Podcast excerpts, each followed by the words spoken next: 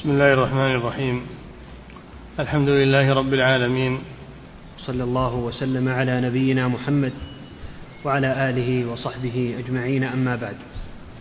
فقال المؤلف رحمه الله تعالى قال الإمام الطحاوي رحمه الله والرؤية حق لأهل الجنة. بسم الله الرحمن الرحيم. الحمد لله رب العالمين. صلى الله وسلم على نبينا محمد وعلى آله وأصحابه أجمعين.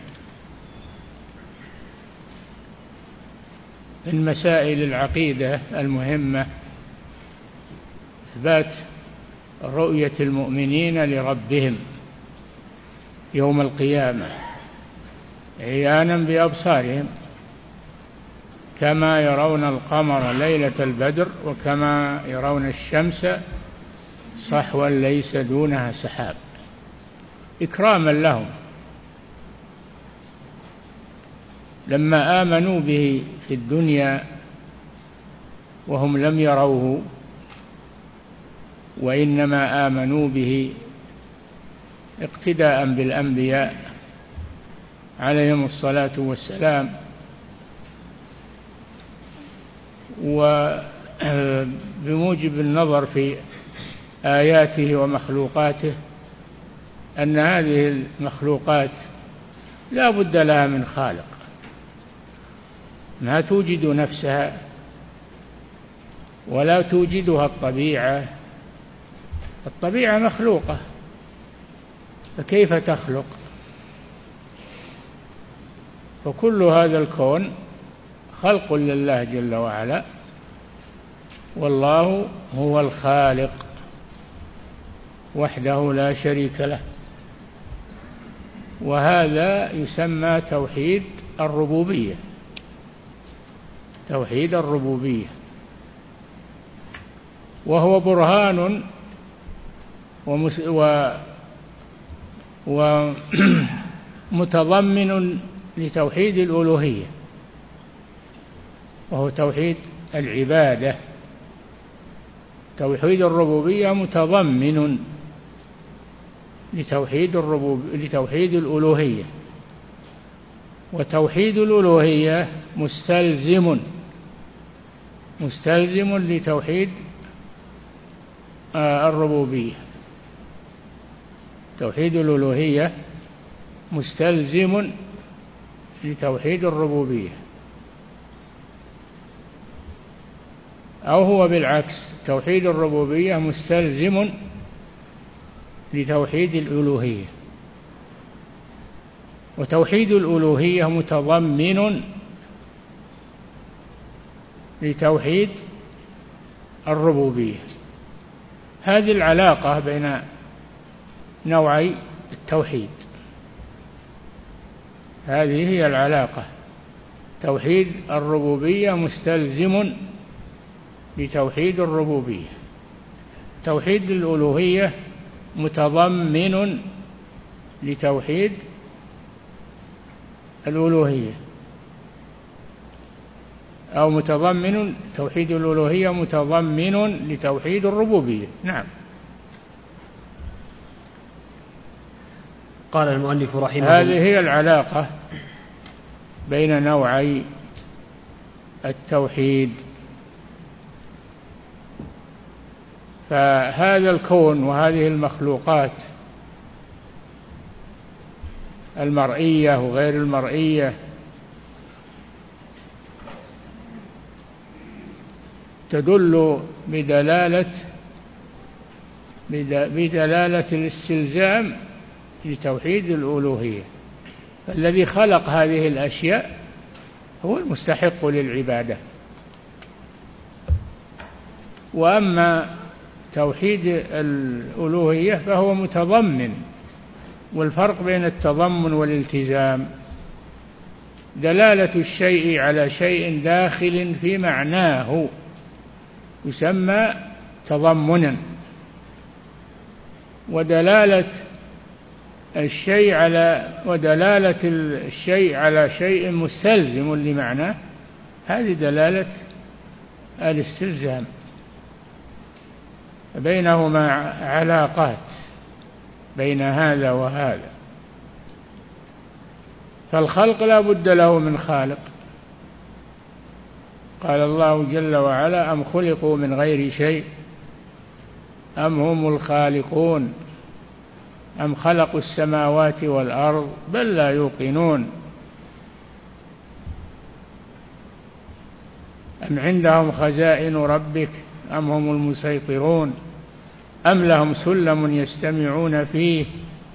فليأتي مستمعهم بسلطان مبين. سلم يعني إلى السماء.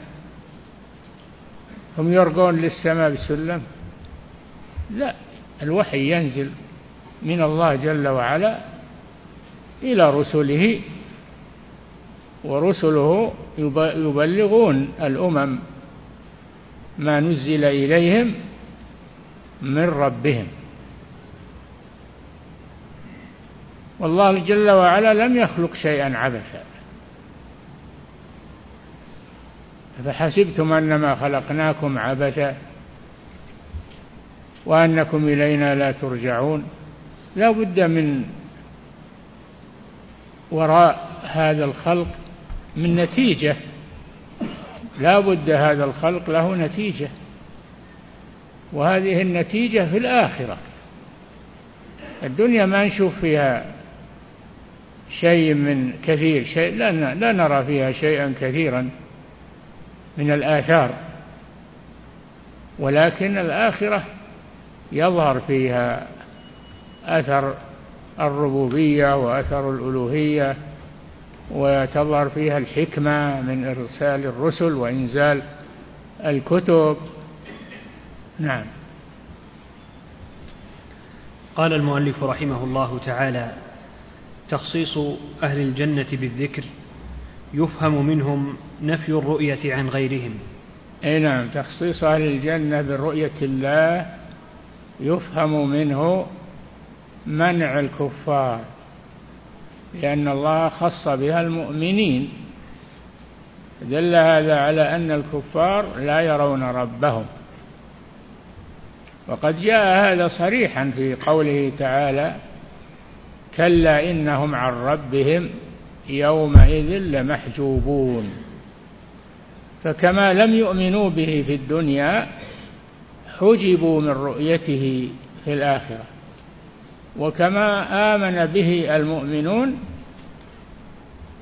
أكرموا برؤية الله سبحانه وتعالى في الآخرة. هذا الذي آمنتم به وأنتم لم تروه ها هو أمامكم مثل القمر ليلة البدر ومثل الشمس صحوا ليس دونها سحاب ها هو أمامه ولا يجدون نعيما أعلى من رؤية الله سبحانه وتعالى. أعلى من, من نعيم الجنة. يتلذذون بها أعظم مما يتلذذون بنعيم الجنة. تقر أعينهم بربهم سبحانه وتعالى. ويحبونه لأنهم يحبونه. والحبيب يحرص على أن يرى محبوبه. لا بد أن يرى محبوبه. نعم. ولا شك في رؤية أهل الجنة لربهم في الجنة. نعم هذا متواتر. الأدلة متواترة على أن المؤمنين يرون ربهم في الجنة من الكتاب ومن السنة. تواترة. والتواتر هو أعلى درجات الإسناد. متواتر ثم العزيز ثم الغريب ثم الآحاد. هذه يعني أنواع الآحاد كذا. متواتر عزيز غريب. نعم.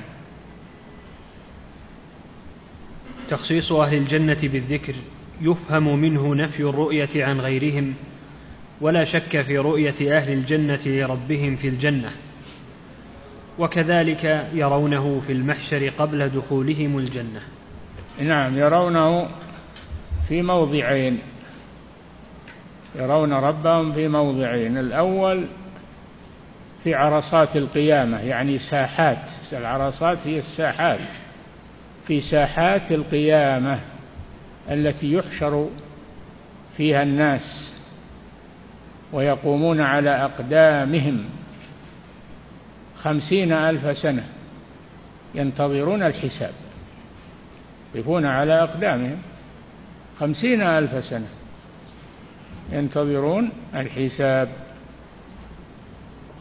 ويطلبون من الأنبياء أن يشفعوا لهم إلى ربهم ليريحهم من من المحشر إلى الحساب. لأن الحساب شاق لأن المحشر شاق. القدم عليها ألف قدم من شدة الزحام. والعرق يأخذ منهم منهم من يلجمه العرق إلجاما يصل إلى فمه ومنهم من هو دون ذلك ومنهم من يغطي العرق قدميه ومنهم من يرتفع العرق في جسمه. هم درجات. فهم يطلبون الشفاعة من الأنبياء وكلهم يعتذرون إلى أن تصل إلى محمد صلى الله عليه وسلم. فيقول أنا لها أنا لها. فيخر ساجدا بين يدي ربه ويدعوه ويتضرع إليه حتى يقال له يا محمد ارفع راسك وقل يسمع واشفع تشفع. فيشفع لأهل المحشر. وهذه الشفاعة العظمى الشفاعة العامة للمؤمنين والكفار.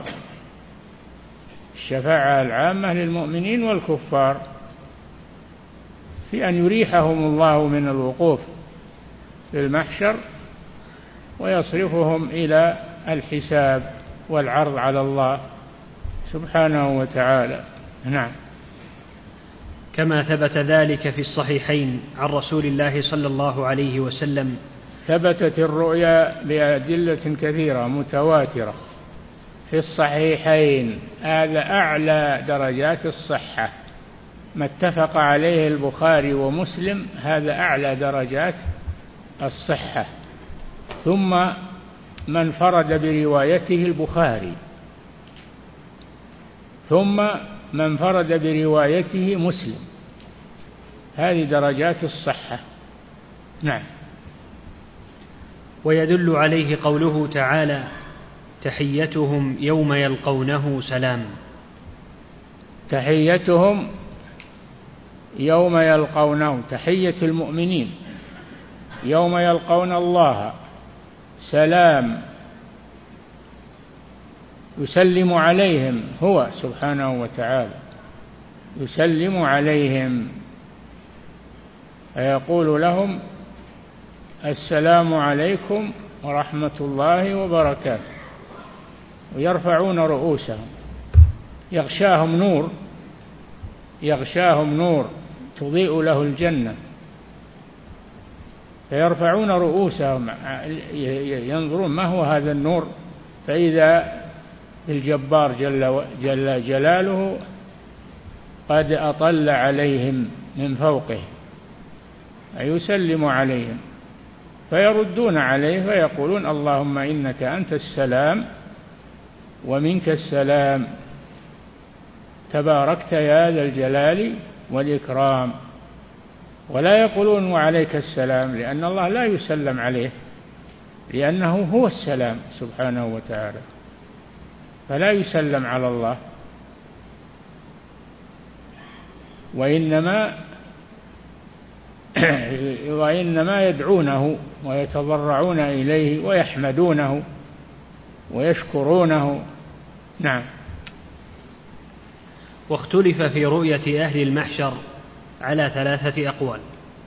رؤية أهل المحشر من المؤمنين والكفار. إذا جاء سبحانه جاء وأتى لفصل القضاء بين عباده المؤمنون لا شك أنهم يرونه في عرصات القيامة. وكذلك الكفار يرونه أيضا على قول والقول الثاني يقول ما يرونه لأن الله حجبهم عن رؤيته إهانة لهم. نعم. واختلف في رؤية أهل المحشر على ثلاثة أقوال. أحدها أنه لا يراه إلا المؤمنون. ولا يراه الكفار بتاتا. نعم. هذا القول الأول. الثاني يراه أهل الموقف. يراه أهل الموقف مؤمنهم وكافرهم. ما هي برؤية تلذذ وإنما هي رؤية فيها تخويف فيها تخويف وفيها خوف من الله ومن عذابه. نعم. الثاني يراه أهل الموقف مؤمنهم وكافرهم ثم يحتجب عن الكفار ولا يرونه بعد ذلك. يرونه في عرصات القيامة يعني ساحات القيامة. إذا جاء لفصل القضاء وجاء ربك والملك صفا صفا هل ينظرون إلا أن يأتيهم الله في ظلل من الغمام والملائكة؟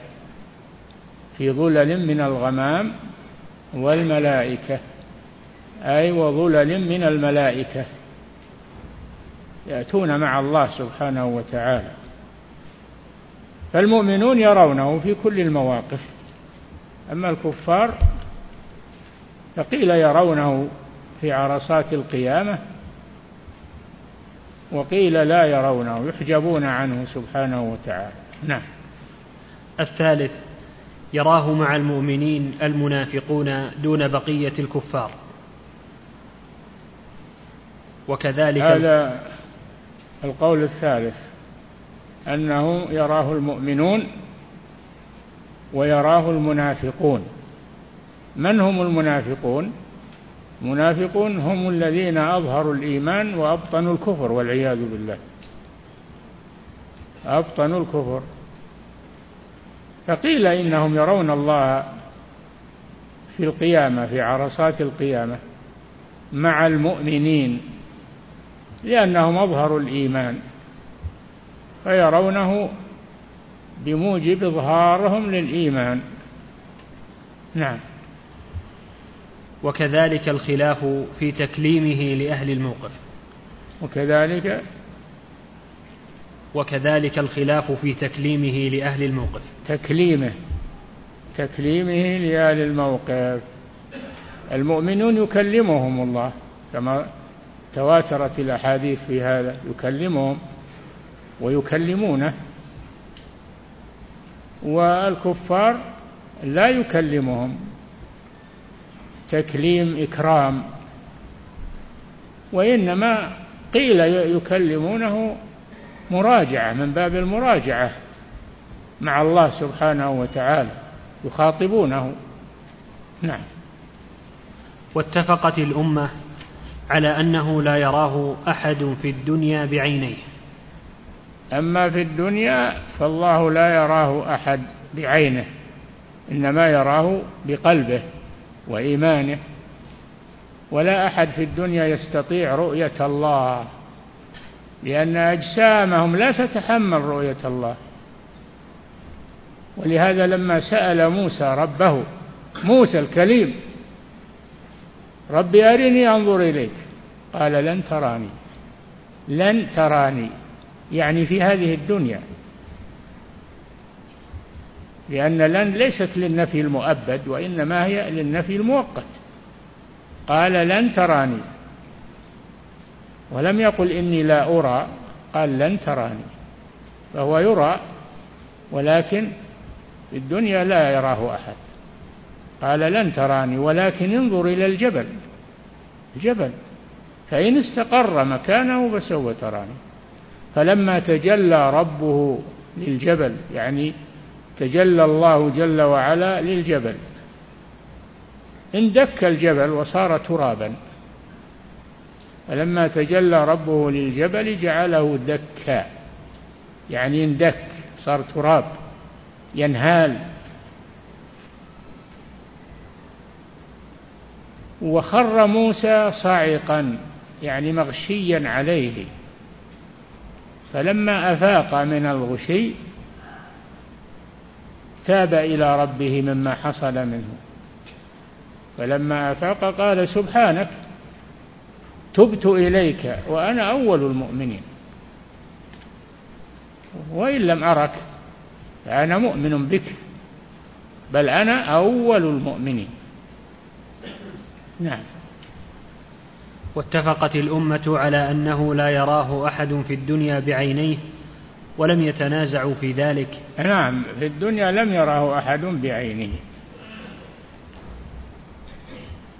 حتى النبي صلى الله عليه وسلم ليلة المعراج لم يره بعينه. يسمع كلامه ولكن لا يراه. لأنه محتجب بالأنوار سبحانه وتعالى محتجب بالنور. ولهذا لما سئل صلى الله عليه وسلم هل رأيت ربك؟ يعني ليلة المعراج قال نور أن أراه. الحج دونه الحجاب حجاب النور. وفي الحديث حجابه النور. لو كشفه لأحرقت سبحات وجهه ما انتهى إليه بصره من خلقه. ما يستطيع أحد في الدنيا يرى الله سبحانه وتعالى وهو محتجب بالنور عن الملائكة وعن الآدميين وإن كانوا يسمعون كلامه وهو يسمع كلامهم. نعم. ولم يتنازعوا في ذلك. إلا في نبينا صلى الله عليه وسلم خاصة. هل رآه ليلة المعراج أو ما رآه؟ خلاف. والصحيح أنه لم يره. الصحيح أنه لم يره. سئل أرأيت ربك؟ قال نور أن أراه. يعني حجابه النور. نعم. منهم من نفى رؤيته بالعين ومنهم إيه؟ منهم من نفى رؤيته بالعين. ومنهم بالعين. نعم. منهم من نفى رؤيته بالعين ومنهم من أثبتها له صلى الله عليه وسلم. يعني ليلة المعراج. منهم من أثبتها للنبي صلى الله عليه وسلم. وهذا قول ابن عباس وجماعة. ومنه والجمهور نفوا أنه رآه ليلة المعراج لأنه لما سئل هل رأيت ربك؟ قال نور أن أراه. نعم. وفي رواية رأيت نورا رأيت نورا. نعم. وحكى القاضي عياض في كتابه الشفاء اختلاف الصحابة رضي الله عنهم. قاضي عياض المالكي رحمه الله. له كتاب اسمه الشفاء في حقوق المصطفى. وهو مطبوع وموجود. الشفاء في حقوق المصطفى محمد صلى الله عليه وسلم. نعم بحث هذه المسألة وهي هل رأى ربه؟ نعم. وحكى القاضي عياض رحمه الله قاضي عياض اليحصبي. نعم. وحكى القاضي عياض رحمه الله في كتابه الشفاء اختلاف الصحابة رضي الله عنهم ومن بعدهم في رؤيته صلى الله عليه وسلم. في رؤيته لربه ليلة المعراج. نعم. وإنكار عائشة رضي الله عنها أن يكون رسول الله صلى الله أن يكون رسول الله صلى الله عليه وسلم رأى ربه بعين رأسه وأنها قالت لمسروق حين سألها هل رأى محمد ربه؟ فقالت لقد قف شعري مما قلت. ثم قالت من حدثك أن محمدا رأى ربه فقد كذب. ثم قال قالوا الذين أثبتوا رؤية الرسول صلى الله عليه وسلم لربه ليلة المعراج ماذا أجابوا عن قول عائشة؟ قالوا لم يبلغها الحديث الذي أثبت أن الرسول رأى الله لم يبلغها الحديث فهي معذورة في خلافها. نعم. ثم قال وقال جماعة بقول عائشة رضي الله عنها وهو المشهور عن ابن مسعود وأبي هريرة قال, رضي قال يعني عياض. نعم. قال وقال جماعة بقول عائشة رضي الله عنها وهو المشهور عن ابن مسعود وأبي هريرة رضي الله عنهما نعم. واختلف عنه وقال بإنكار هذا وامتناع رؤيته في الدنيا جماعة من المحدثين والفقهاء والمتكلمين. أن الله أن الرسول لم يرى ربه ليلة المعراج. نعم وهم الأكثر. الذين نفوها هم الأكثر. نعم. وعن ابن عباس رضي الله عنهما أنه صلى الله عليه وسلم رأى ربه بعينه. أي نعم وعن؟ وعن ابن عباس رضي الله عنهما. أي نعم هو روى هذا ابن عباس أن النبي صلى الله عليه وسلم رأى ربه بعينه ليلة المعراج. هذا القول الثاني.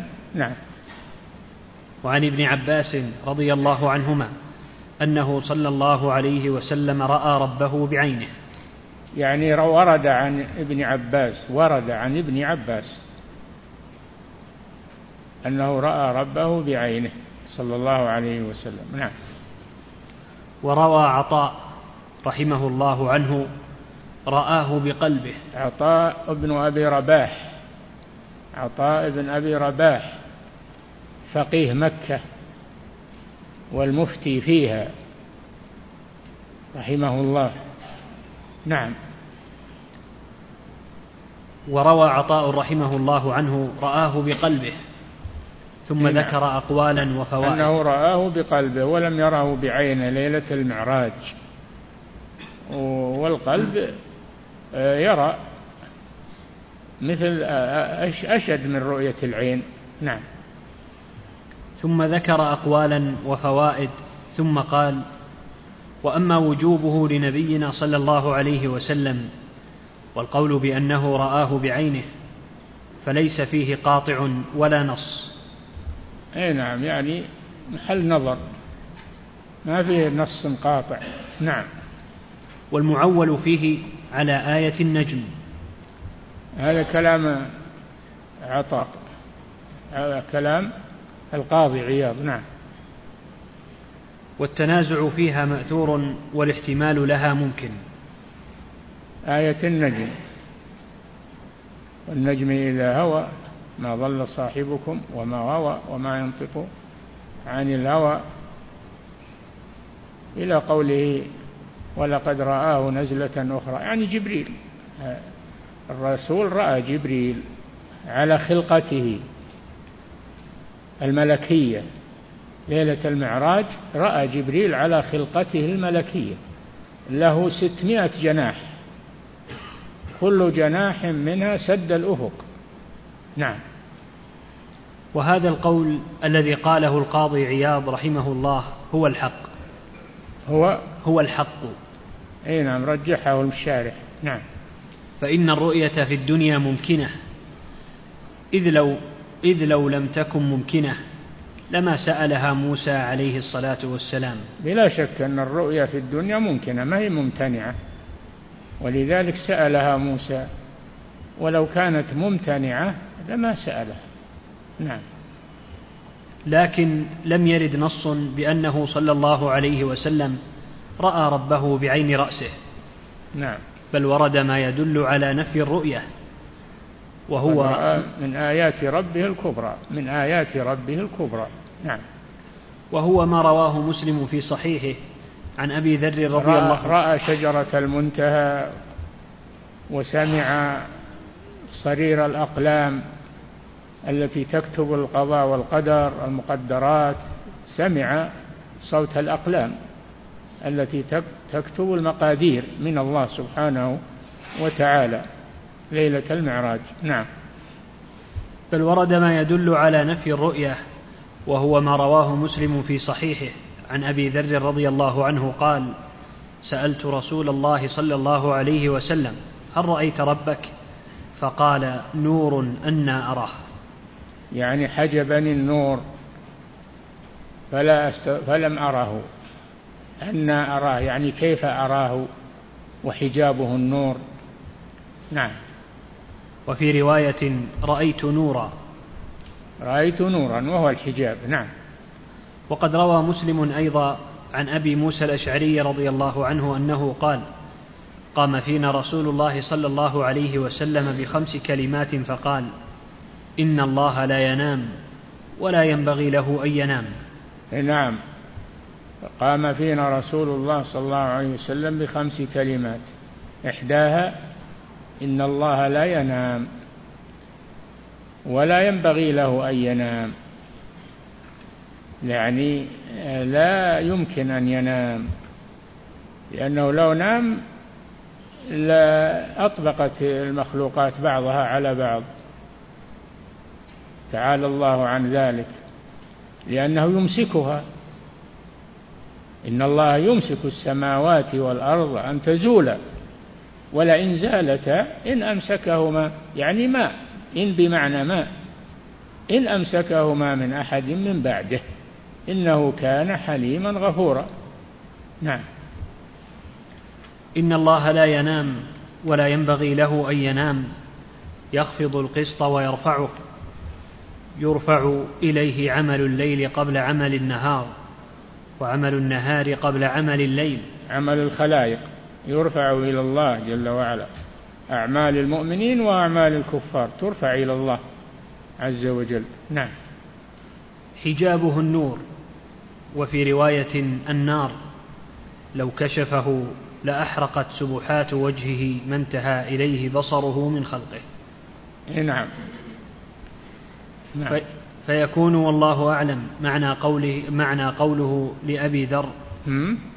فيكون والله أعلم معنى قوله لأبي ذر. لا. قوله نعم. قوله. فيكون والله أعلم معنى قوله قوله, قوله لأبي ذر. إيه؟ فيكون والله أعلم معنى قوله لأبي ذر رضي الله عنه رأيت نورا أنه رأى الحجاب. ومعنى يعني قوله رأيت نورا اللي هو الحجاب حجاب الله جل وعلا. حجابه النور نعم. ومعنى قوله نور أن أراه النور الذي هو الحجاب. يمنع من رؤيته يمنع. النور الذي هو الحجاب يمنع من رؤيته فأنا أراه. إيه نعم.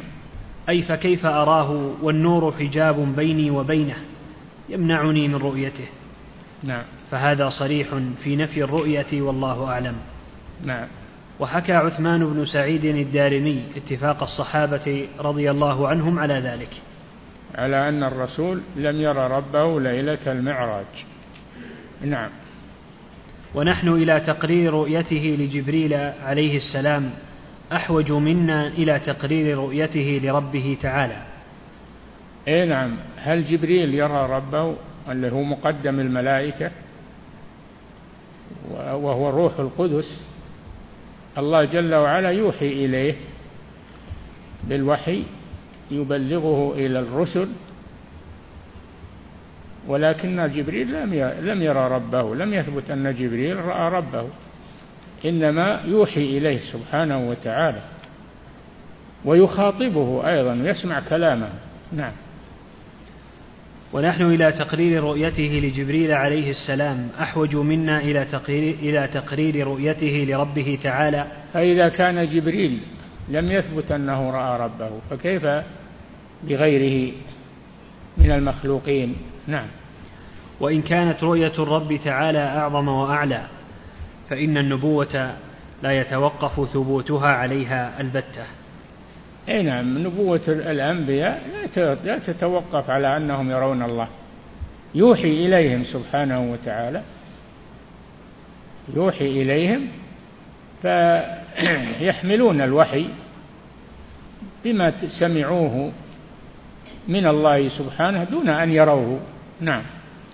وقوله بغير إحاطة ولا كيفية.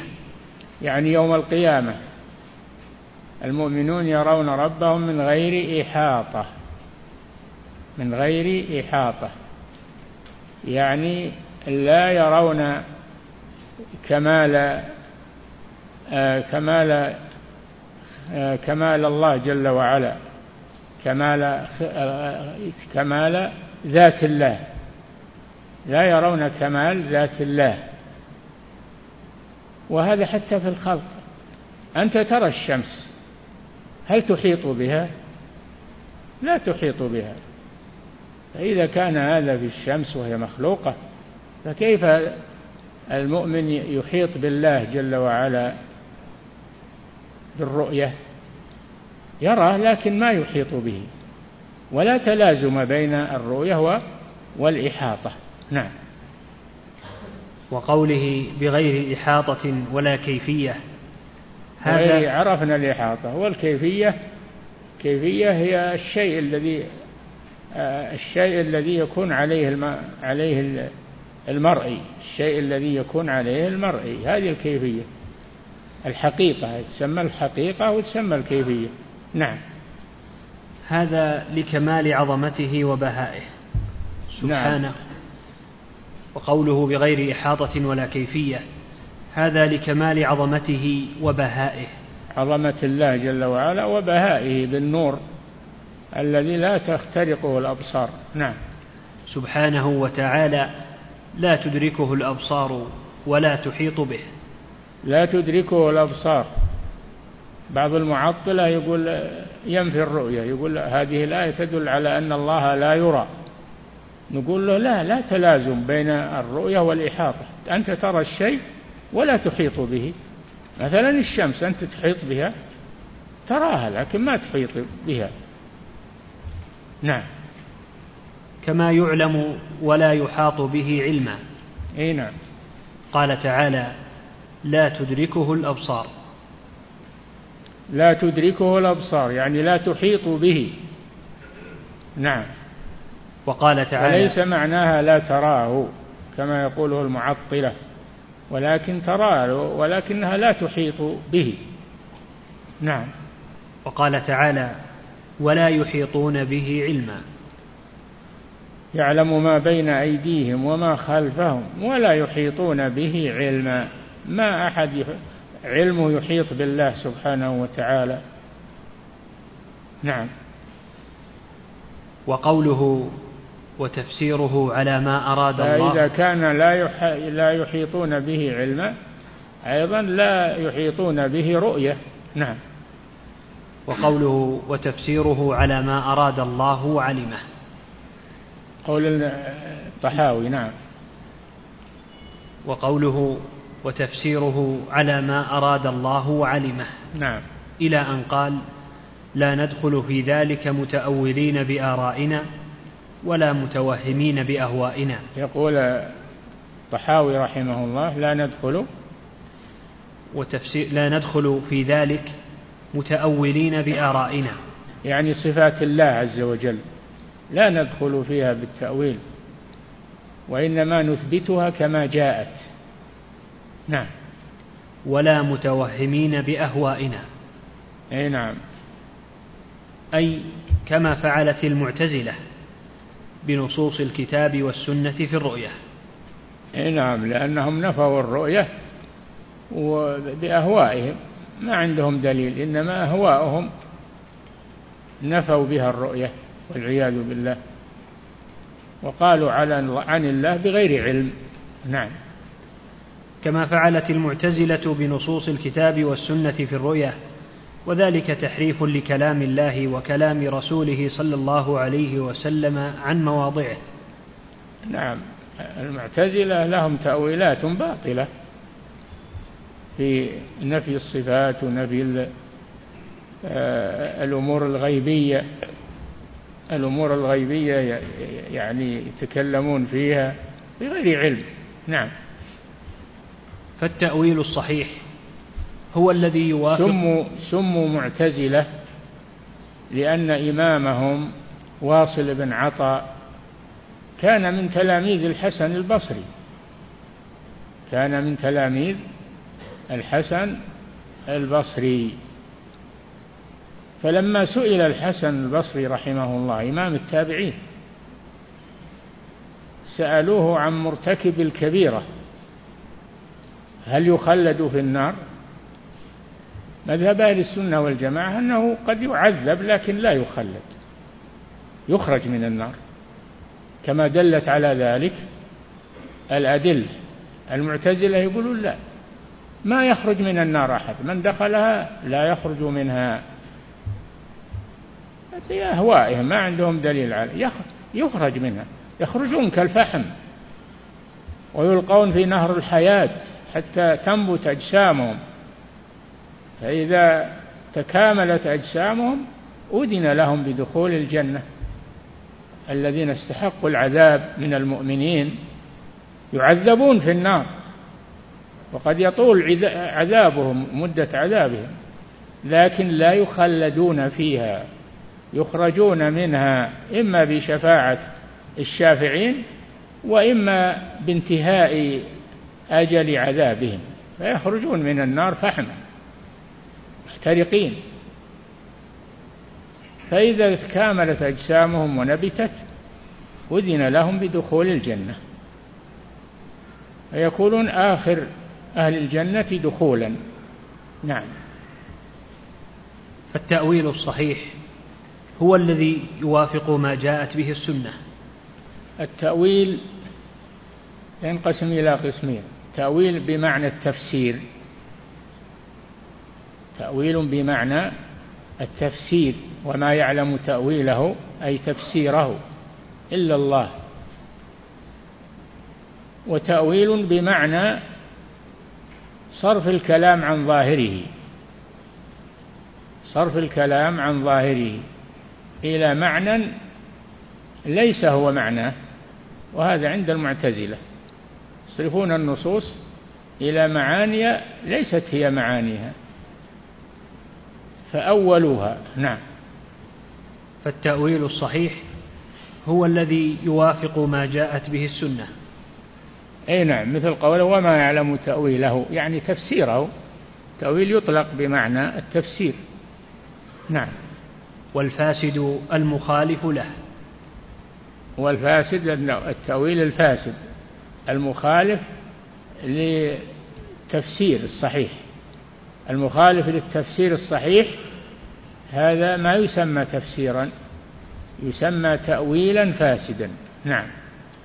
فكل تأويل بمعنى لم يدل عليه دليل من السياق ولا معه قرينة تقتضيه فإن هذا لا يقصده المبين الهادي بكلامه. إيه نعم. التأويل إن دل عليه دليل فهو صحيح تفسير يسمى تفسير. وإن لم يدل عليه دليل فإنه باطل تأويل باطل. وهذا الذي عند المعتزلة التأويل الباطل. نعم. إذ لو قصده لحف بالكلام قرائن تدل على المعنى المخالف لظاهره. أي نعم. حتى لا يوقع السامع في اللبس لو لو ها؟ حتى أي. لا يوقع السامع. لا قبل. إذ لو قصده لو قصد التأويل الفاسد. لو قصد التأويل الفاسد في قوله تعالى وما يعلم تأويله إلا الله. ما يقصد التأويل الفاسد يقصد التأويل الصحيح وهو التفسير. نعم. إذ لو قصده لحف بالكلام قرائن تدل على المعنى المخالف لظاهره. لو كان المعنى غير مراد. لو كان معنى الكلام غير مراد لا بد أن يبين أنه غير مراد. بقرائن بدلائل. ما دام ما دل دليل على صرف اللفظ عن ظاهره فإنه يبقى على ظاهره. نعم.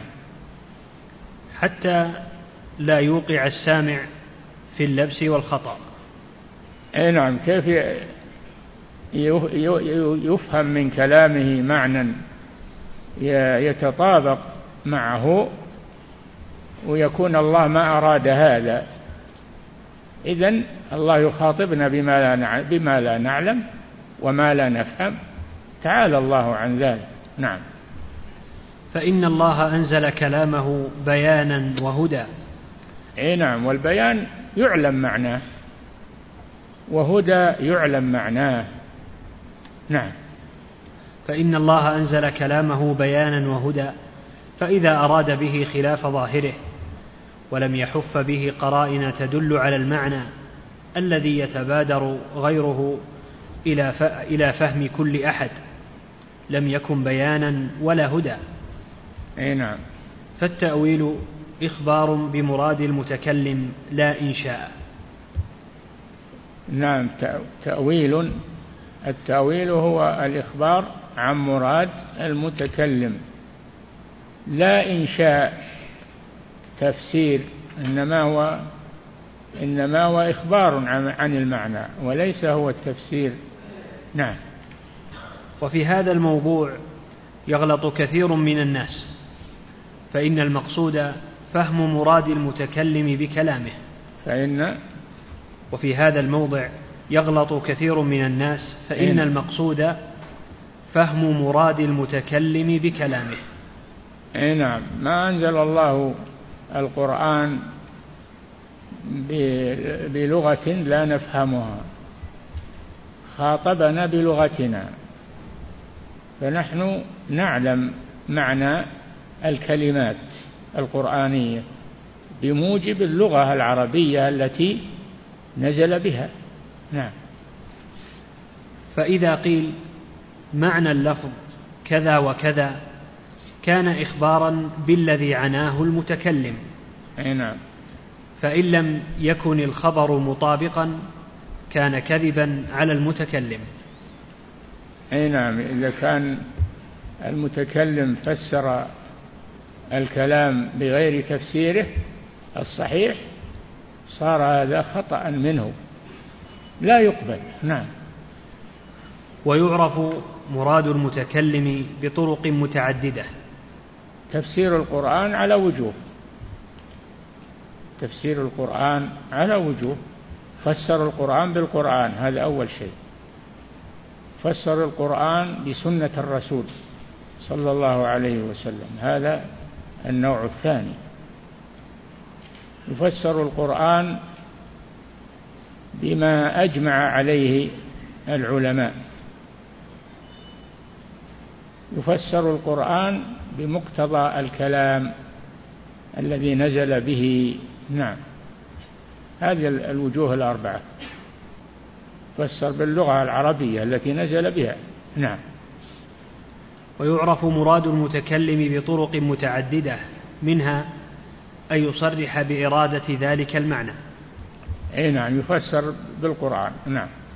ومنها أن يستعمل اللفظ الذي له معنى ظاهر بالوضع. اللغوي بالوضع اللغوي. نعم. ولا يبين بقرينة ولا يبين بقرينة تص ولا يبين بقرينة تصحب الكلام أنه لم يرد ذلك المعنى. ولا ولا يبين بقرينة ولا يبين الله جل وعلا. نعم. ولا يبين بقرينة تصحب الكلام أنه لم يرد ذلك المعنى. تصحب الكلام. إذا أراد الله بالكلام شيئا غير ظاهره فلا بد أن يجعل ما يدل على ذلك من نفس الكلام. نعم. فكيف إذا حف بكلامه ما يدل على أنه إنما أراد حقيقته وما وضع له؟ هذا الأصل. الأصل أن يراد بالكلام معناه اللغوي. نعم. كقوله وكلم الله موسى تكليما. كلم الله موسى تكليما. تكليم تأكيد لئلا يقال إنه كلمه بمعنى إنه أوحى إليه فقط. ولذلك يسمى موسى كليم الله. يكلمه ربه وهو أينما أينما ذهب وأينما جاء؟ يناديه يا موسى يا موسى قل كذا افعل كذا. اختص موسى بهذا عليه الصلاة والسلام. وهذا فضيلة لها على سائر الأنبياء. نعم. كقوله وكلم الله موسى تكليما تكليما هذا نفي للتأويل. تكليمة هذا تأكيد مصدر مؤكد للمعنى. نعم. وإنكم ترون ربكم عيانا كما ترون الشمس. ترون ربكم كما في الحديث. ترون ربكم عيانا. يعني لا ترونه بقلوبكم فقط. ترونه بأعينكم. إكراما لكم. نعم. إنكم ترون ربكم عيانا كما ترون الشمس في الظهيرة ليس دونها سحاب. أي نعم. حديث الصحيح نعم. فهذا مما يقطع السامع في مما يقطع السامع فيه بمراد المتكلم. أي نعم. ما في شيء يصرفه عن ظاهره. نعم. فإذا أخبر عن مراد عن مراده بما دل عليه حقيقة لفظه الذي وضع له مع القرائن المؤكدة كان صادقا في إخباره. أي نعم. وأما المتكلم يعني. هو يقصد الله كان صادقا. يقصد المتكلم. أي متكلم؟ نعم. وأما إذا تأول الكلام بما لا يدل عليه ولا اقترن به ما يدل عليه فإخباره بأن هذا مراده كذب عليه. إذا فسر الكلام بغير معناه بغير معناه ومن غير قرينة تدل على هذا التفسير الذي جاء به فهو تفسير باطل باطل. نعم. وهو تأويل بالرأي وتوهم بالهوى. اي نعم. وحقيقة صادر عن رأي الإنسان وعن هواه. وهل الإنسان يفسر كلام الله برأيه هو؟ يفسره بهواه؟ لا. المسلم لا يفعل هذا. نعم. وحقيقة الأمر أن قول القائل نحمله على كذا أو نتأوله بكذا إنما هو من باب دفع دلالة اللفظ على ما وضع له. نؤوله بكذا. ورما يقول نفسره بكذا لأن التأويل محتمل. نعم نعم. فإن منازعه لما احتج عليه به فإن منازعه لما احتج عليه به ولم يمكنه دفع وروده دفع معناه دفع معناه. نعم. قال وحقيقة الأمر أن قول القائل نحمله على كذا أو نتأوله بكذا إنما هو من باب دفع دلالة اللفظ على ما وضع له. إيه نعم ما لا يجوز الكلام هذا. ما يقول نحمله على كذا نؤوله بكذا بل نقول نفسره نفسره بكذا نؤوله بكذا يعني تأويل بمعنى التفسير هنا.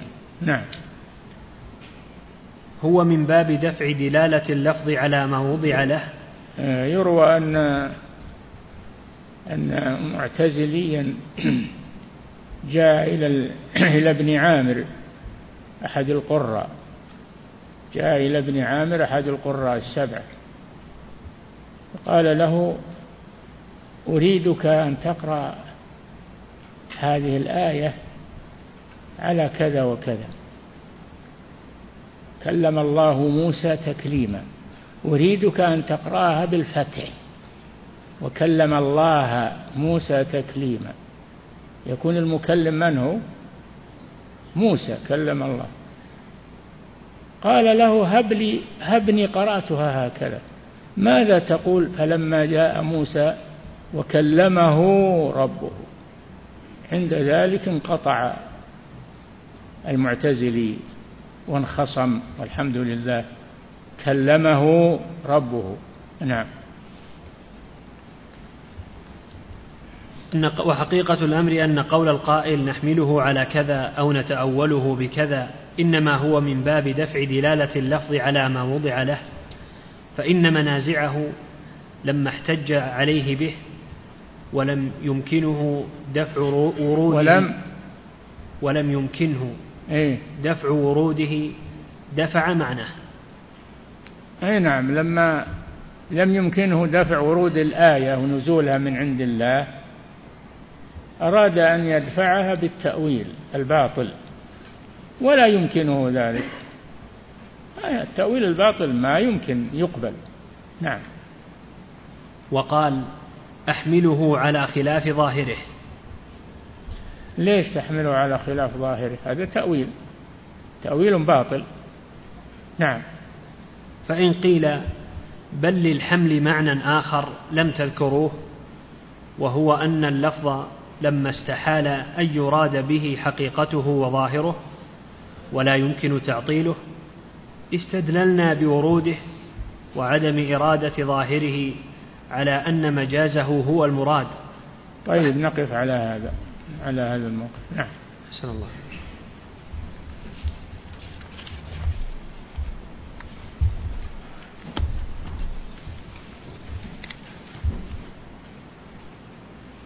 أحسن الله إليكم.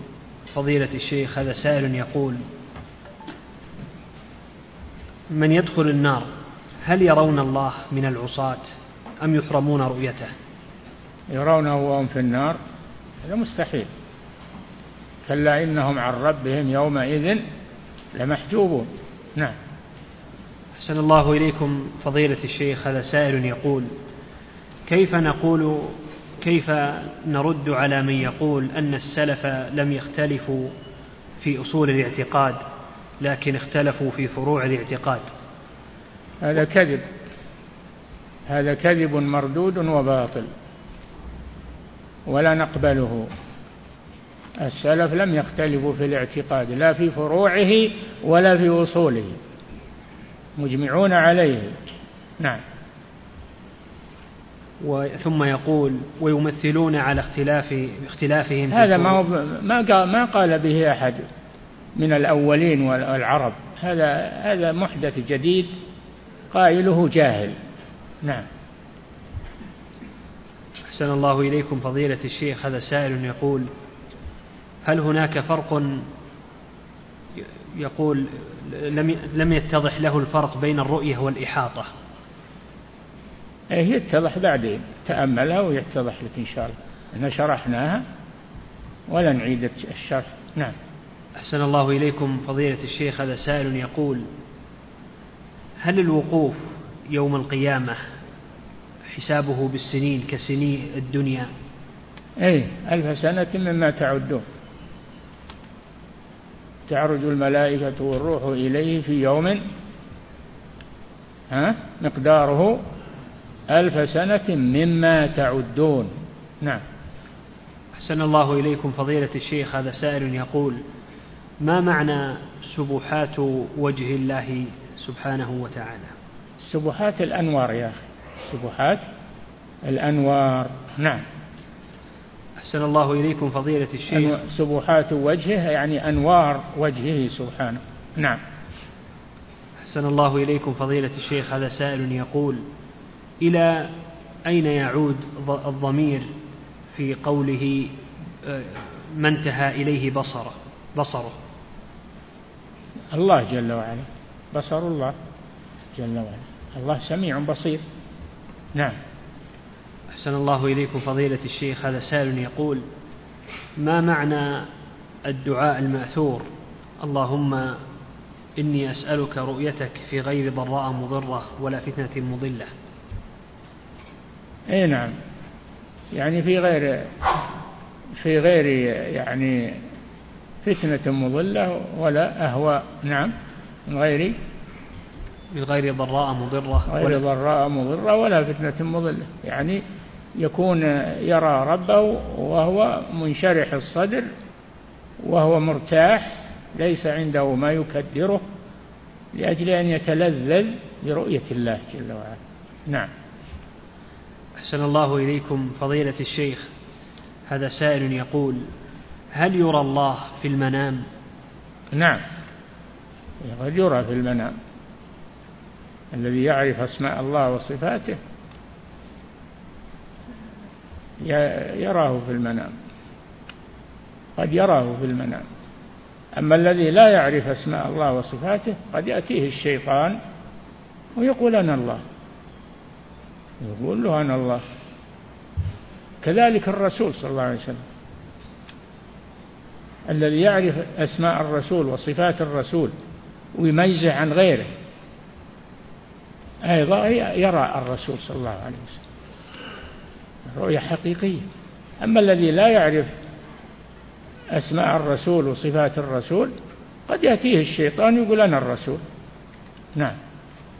أحسن الله إليكم. فضيلة الشيخ هذا سائل يقول في قوله تعالى فلما تجلى للجبل ربه. فلما تجلى ربه للجبل ما معنى التجلي يقول؟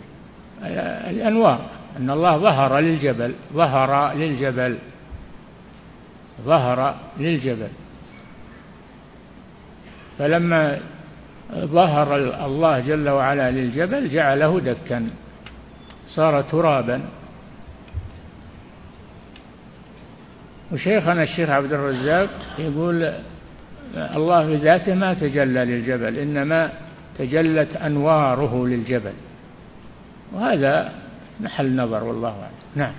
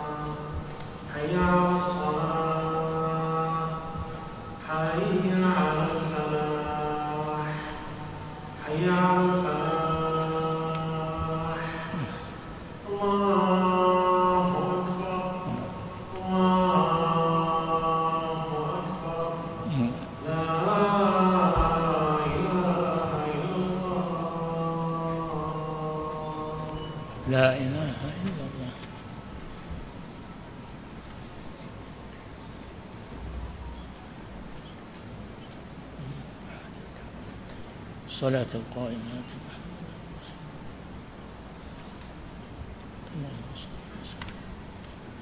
نعم. أحسن الله إليكم فضيلة الشيخ هذا سائل يقول هل اتفاق السلف رحمهم الله أن الله لا يرى في الدنيا؟ هل يشمل ذلك الملائكة؟ إيه نعم. يشمل الملائكة. نعم. الله احتجب بالنور عن الملائكة وعن بني آدم نعم. أحسن الله إليكم فضيلة الشيخ هذا سائل يقول هل رؤية الله في المنام تكون على صورته الحقيقية؟ ما كان لبشر أن يكلمه الله إلا وحيا أو من وراء حجاب أو يرسل رسولا فيوحي بإذنه ما يشاء. إنه علي حكيم. نعم. أحسن الله إليكم فضيلة الشيخ هذا سائل يقول هل نثبت لله صفة النور وصفة الحجاب؟ إيه ولا تثبتها. إيش اللي يمنعك ما تثبتها وهي بنصوص صحيحة إلا لسان بقلبك ريب أو شك اسأل الله الهداية. نعم. أحسن الله إليكم فضيلة الشيخ هذا سائل يقول كيف نرد على من يقول أن الله في كل مكان استدلالا بقوله تعالى وهو معكم أينما كنتم آمنتم من في السماء. من هو اللي في السماء؟ ها؟ الله. فوصف نفسه بأنه في السماء في آيتين. بل أكثر. فهو في السماء فوق مخلوقاته وهو القاهر فوق عباده. يخافون ربهم من فوقهم. نعم. أحسن الله إليكم فضيلة الشيخ هذا سائل يقول ماذا يقول ابن عباس رضي الله عنهما في حديث الذي قال فيه صلى الله عليه وسلم نور أن أراه اسأله يا أخي. إذا لقيت ابن عباس فاسأله. نعم. أحسن الله إليكم فضيلة الشيخ هذا سائل يقول هل يكفر من أنكر رؤية الله في الآخرة مطلقا؟ نعم. يقول هل يكفر من أنكر رؤية الله في الآخرة مطلقا؟ أي نعم إذا كان ما يؤمن بالنصوص والآيات هو يكفر. نعم. أحسن الله إليكم فضيلة الشيخ هذا سائل يقول لكن تأويل إذا كان متأول يصير ضال وليس بكافر متأول يصير التأويل عذر له يدفع عنه الكفر ويصير ضال. نعم. أحسن الله إليكم فضيلة الشيخ هذا سائل يقول كيف نجمع بين قوله صلى الله عليه وسلم جفت الأقلام؟ يقول كيف نجمع بين قول النبي صلى الله عليه وسلم جفت الأقلام وبين أن النبي صلى الله عليه وسلم سمع صرير الأقلام في المعراج. اي نعم.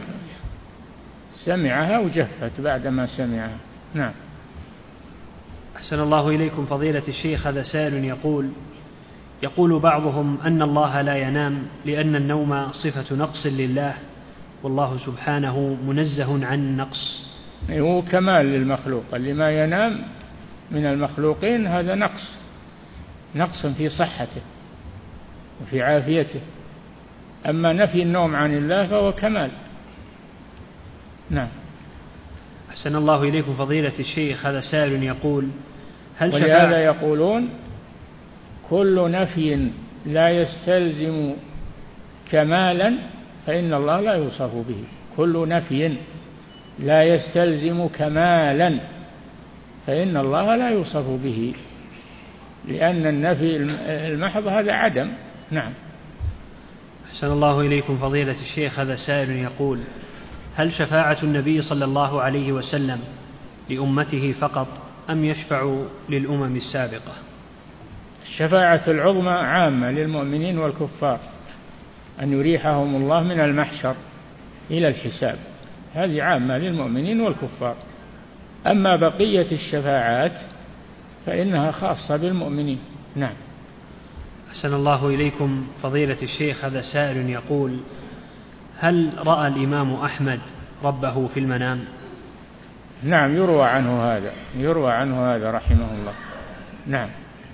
أحسن الله إليكم فضيلة الشيخ هذا سائل يقول هو إمام جامع في إحدى الدول والجامع مخصص من قبل الوزارة للقراءة بالقراءات في الفروض والتراويح وهذا توجه الدولة وهو نشر علم القراءات.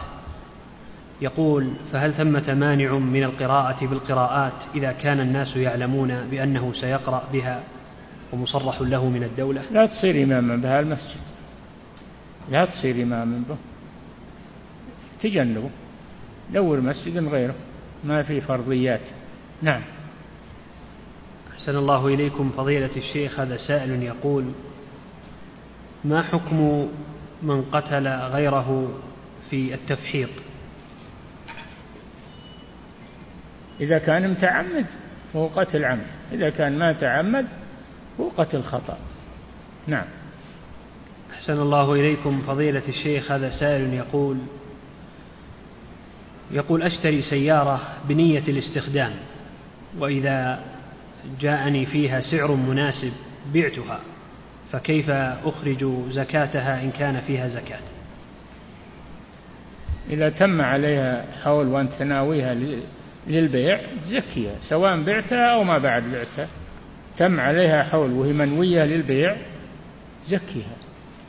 وتزكي حصيلتها الأجورات أيضا. نعم. أحسن الله إليكم فضيلة الشيخ هذا سائل يقول إذا سقط سر المولود الحبل السري للمولود هل يدفن في المقبرة؟ هل؟ هل يدفن في المقبرة؟